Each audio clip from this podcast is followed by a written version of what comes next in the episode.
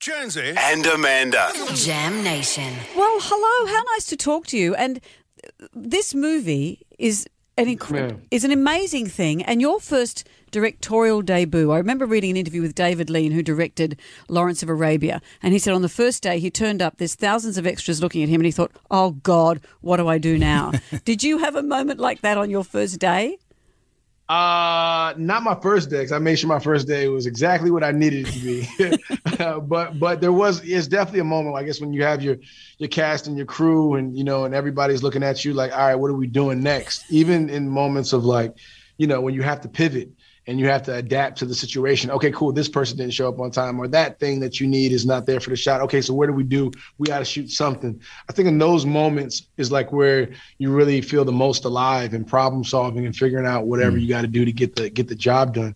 But um, but as a, as a whole, you know, I think just you know showing up to set every day was a was a dream, man. It, it was it was it was a lot of fun. Mm. How did you feel as an actor stepping into the role again for the third time?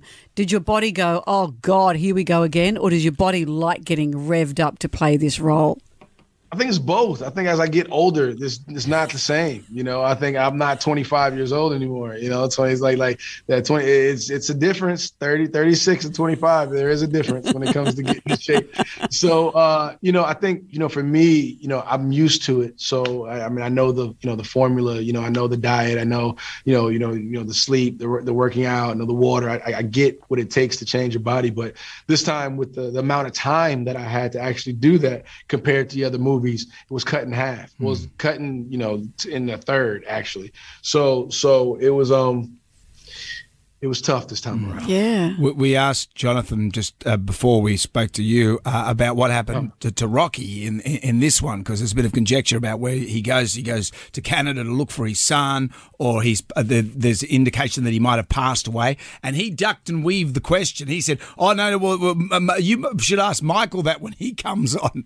That's what he said. He told I told him. I told I told him to ask you. he said, "I'll "Ask you." no, I mean, I mean, I mean, listen. You know, listen. This, this, uh, this is a, is a Creed franchise, right? You know, this is, you know, you know, very much so. The first two films was Adonis figuring out his own last name and what he wanted to accept, and very much so about Rocky and Apollo. You know, the same thing in the second film. You know, it was really about him coming out of Apollo's, you know, shadow and becoming his own in this movie, it's you know at some point you have to tell the story of Creed, you know, and you have to mm. continue mm. that you know moving toward that experience and that and that black experience. You know, I'm saying the experience of you know what Adonis Creed might be going through at that time and that that childhood trauma. You know what happened in his past. So this is kind of like an origin story of mm. sorts, you know, for Adonis mm. Creed and Damian Anderson. So we had to go back to those childhood traumas, those uh, those those um you know those transformative years that that we that we all have as children that we carry with us some yeah. we want to forget some are really too painful some we don't want to address and we kind of move on but at some point you got to talk about those feelings mm. getting into you know toxic masculinity and and the frameworks of our story that's and that's what we felt like was needed for this franchise to move forward. Yeah, and mm. a very, very modern taught uh, lesson of what it is to be a man, to start to think about those things. Exactly.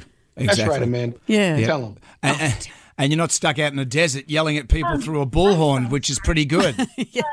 Jonesy and Amanda. Yeah, can I just do this one little bit so we can wrap it up so you don't ruin for the radio? And I'm you don't so have to. Oh, you keep talking I'm over so me. sorry. You're not out in the desert with a bullhorn yelling at 16,000. I'm so oh, you keep doing it. I just got to wrap this up. I'm trying to wrap it up and you're wrapping me up. Stop. Uh, or. And that's when you say yes, and we wrap it up and we can leave. Thank you, Michael. Thank you so much. Good job, mate. We Thank you. appreciate it.